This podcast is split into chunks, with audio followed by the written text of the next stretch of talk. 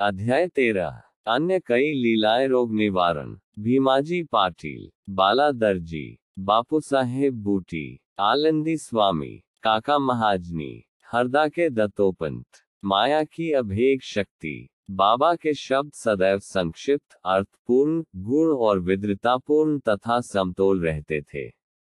वे सदा निश्चिंत और निर्भय रहते थे। उनका कथन था कि मैं फकीर हूँ, न तो मेरी स्त्री ही है और न घर दघार ही। सब चिंताओं को त्याग कर, मैं एक ही स्थान पर रहता हूँ। फिर भी माया मुझे कष्ट पहुँचाया करती है। मैं स्वयं को तो भूल चुका हूँ, परंतु माया को कदापि नहीं भूल सकता, क्योंकि वह मुझे अपने चक्र में फंसा लेती है। श्रीहरि की यह माया ब्रहादी को भी नहीं छोड़ती। पर मुझ सरी के फकीर का तो कहना ही क्या है? परंतु जो हरि की शरण लेंगे, वे उनकी कृपा से मायाजाल से मुक्त हो जाएँगे। इस प्रकार बाबा ने माया की शक्ति का परिचय दिया। भगवान श्री कृष्ण भागवत में उद्रव से कहते कि संत मेरे ही जीवित स्वरूप है और बाबा का भी कहना यही था कि वे भाग्यशाली, जिनके समस्त पाप नष्ट हो गए हो वे ही मेरी उपासना की ओर अग्रसर होते हैं। यदि तुम केवल साई साई का ही स्मरण करोगे तो मैं तुम्हें भवसागर से पार उतार दूँगा। इन शब्दों पर विश्वास करो, तुम्हें अवश्य लाभ होगा। मेरी पूजा के निमित्त कोई सामग्री या अष्टांग योग की भी आवश्यकता नहीं है। मैं तो भक्ति में ही निवास करता हूँ। अब आगे देखियो कि अनाश्रितों के आश्रयदाता साई ने भक्तों के कल्याणार्थ क्या क्या किया। भीमाजी पाटिल, सत्य साई व्रत नारायण गाँव तालुका जुन्ना जिला पुना के एक महानुभाव भीमाजी पाटिल को सन 1909 में वक्षस्थल में एक भयंकर रोग हुआ, जो आगे चलकर क्षय रोग में परिणत हो गया। उन्होंने अनेक प्रकार की चिकित्सा की, परंतु लाभ कुछ न हुआ। अंत में हताश होकर उन्होंने भगवान से प्रार्थना की, हे नारायण, हे प्रभु मुझ अनाथ की कुछ सहायता करो।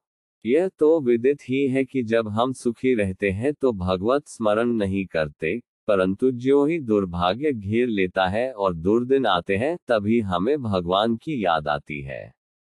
इसीलिए भीमाजी ने भी ईश्वर को पुकारा।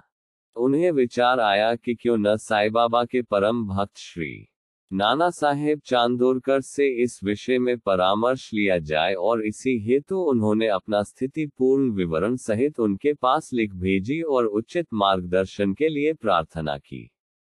प्रत्युत्तर में श्री नाना साहेब ने लिख दिया कि अब तो केवल एक ही उपाय शेष है और वह है साई बाबा के चरण कमलों की शरणागति। नाना साहेब के वचनों पर विश्वास कर उन्होंने शिरडी प्रस्थान की तैयारी की। उन्हें शिरडी में लाया गया और मस्जिद में ले जाकर लिटाया गया। श्री नाना साहेब और श्यामा भी इस समय वहीं उपस्थित थे। बाबा बोले कि यह पूर्व जन्म के बुरे कर्मों का ही फल है। इस कारण मैं इस झंझट में नहीं पड़ना चाहता। यह सुनकर रोगी अत्यंत निराश होकर करुणपूर्ण स्वर में बोला कि मैं बिल्कुल निस्सहाय हूँ और अंतिम आशा लेकर आपके श्री चरणों में आया हूँ। आपसे दया की भीख माँगता हूँ। हे दीनों के शरण, मुझ पर दया करो। इस प्रार्थना से बाबा का हृदय द्रवित हो आया और वे बोले कि अच्छा ठहरो। चिंता न करो, तुम्हारे डहकों का अंत शीघ्र होगा। कोई कितना भी डहकित और पीड़ित क्यों ना हो, जैसे ही वह मस्जिद की सीढ़ियों पर पैर रखता है, वह सुखी हो जाता है। मस्जिद का फकीर बहुत दयालु है और वह तुम्हारा रोग भी निर्मूल कर देगा। वह तो सब लोगों पर प्रेम और दया रखकर रक्षा करता है। रोगी को हर पाँचवें मिनट पर खून की उल्टियाँ हुआ करती थी, परंतु बाबा के समक्ष उसे कोई उल्टी न हुई। जिस समय से बाबा ने अपने श्रीमुख से आशा और दयापूर्ण शब्दों में उक्त उद्गार प्रकट किए, उसी समय से रोग ने भी पलटा खाया। बाबा ने रोगी को भीमाबाई के घर में ठहरने को कहा। यह स्थान इस प्रकार के रोगी को सुविधाजनक और स्वास्थ्यप्रद तो न था, फिर भी बाबा की आज्ञा कौन टाल सकता था? वहाँ पर रहते हुए बाबा ने दो स्वप्न देकर उसका रोग हरण कर लिया। पहले स्वप्न में रोगी ने देखा कि वह एक विघार्थी है और शिक्षक के सामने कविता मुखाग्र न सुना सकने के दंडस्वरूप बेतु की मार से असहनीय कष्ट भोग रहा है। दूसरे स्वप्न में उसने देखा कि कोई हृदय पर नीचे से ऊपर और ऊपर से नीचे की ओर पत्थर घुमा रहा है, जिससे उसे असह्य पीड़ हो रही है। स्वप्न में इस प्रकार कष्ट पाकर वह स्वस्थ हो गया और घर लौट आया। पर वह कभी कभी शिरडी आता और साई बाबा की दया का स्मरण कर, साष्टांग प्रणाम करता था। बाबा अपने भक्तों से किसी वस्तु की आशा न रखते थे।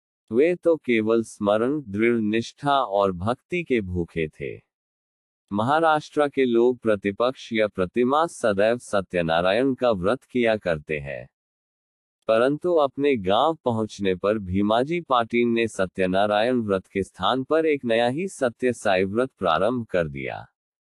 बाला गणपत दर्जी, एक दूसरे भक्त, जिनका नाम बाला गणपत दर्जी था, एक समय जीर्ण ज्वर से पीड़ित हुए।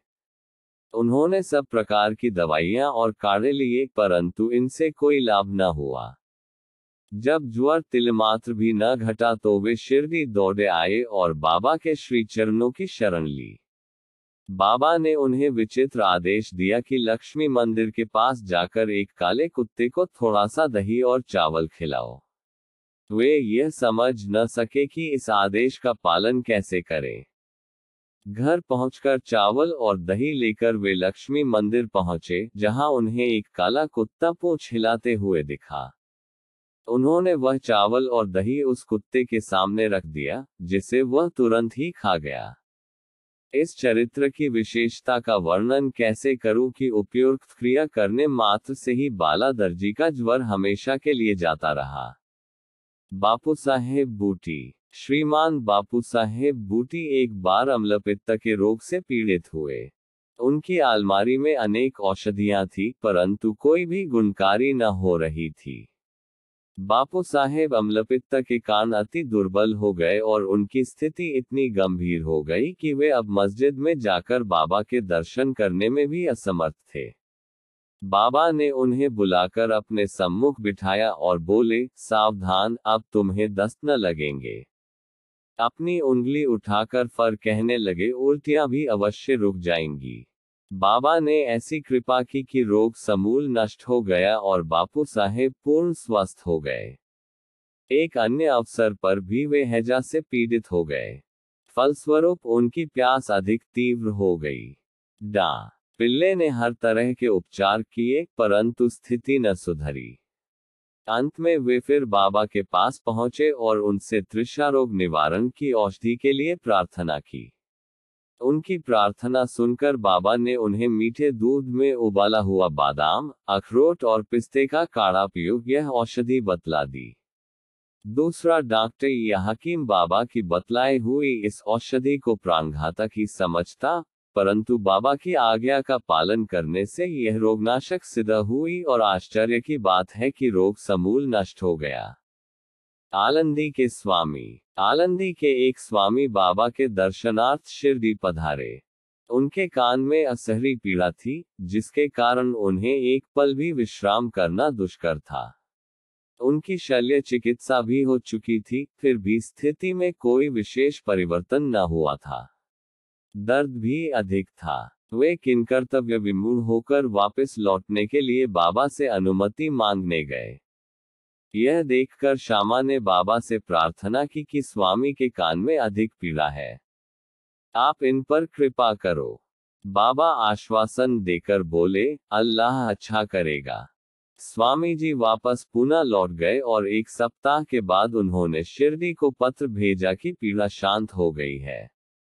परंतु सूजन अभी पूर्ववत ही है। सूजन दूर हो जाए, इसके लिए वे शल्य चिकित्सा ऑपरेशन कराने बंबई गए। शल्य चिकित्सा विशेषज्ञ सर्जन ने जाँच करने के बाद कहा कि शल्य चिकित्सा ऑपरेशन की कोई आवश्यकता नहीं। बाबा के शब्दों का गुणार्थ हम निरे मूर्ख क्या समझे? काका महाजनी काका महाजनी नाम के एक अन्य भक्त को अतिसार की बीमारी हो गई। बाबा का सेवा क्रम कहीं टूट न जाए, इस कारण वे एक लोटा पानी भरकर मस्जिद के एक कोने में रख देते थे ताकि शंका होने पर शीघ्र ही बाहर जा सके। श्री साई बाबा को तो सब विदित ही था। फिर भी काका ने बाबा को सूचना इसलिए नहीं दी कि वे रोग से शीघ्र ही मुक्ति पा जाएँगे। मस्जिद में फर्श बनाने की स्वीकृति बाबा से प्राप्त हो ही चुकी थी, परंतु जब कार्य प्रारंभ हुआ तो बाबा क्रोधित हो गए और उत्तेजित होकर चिल्लाने लगे, जिससे भगदड़ मच गई। जैसे ही काका भागने लगे, वैसे ही बाबा ने उन्हें पकड़ लिया और अपने सामने बैठा लिया। इस गड़बड़ी में कोई आदमी मूंगफली की एक छोटी थैली वहाँ भूल गया। बाबा ने एक मुट्ठी मूंगफली उसमें से निकाली और छील कर दाने काका को खाने के लिए दे दिए। क्रोधित होना, मूंगफली छीलना और उन्हें काका को खिलाना, यह सब कार्य एक साथ ही चलने लगा।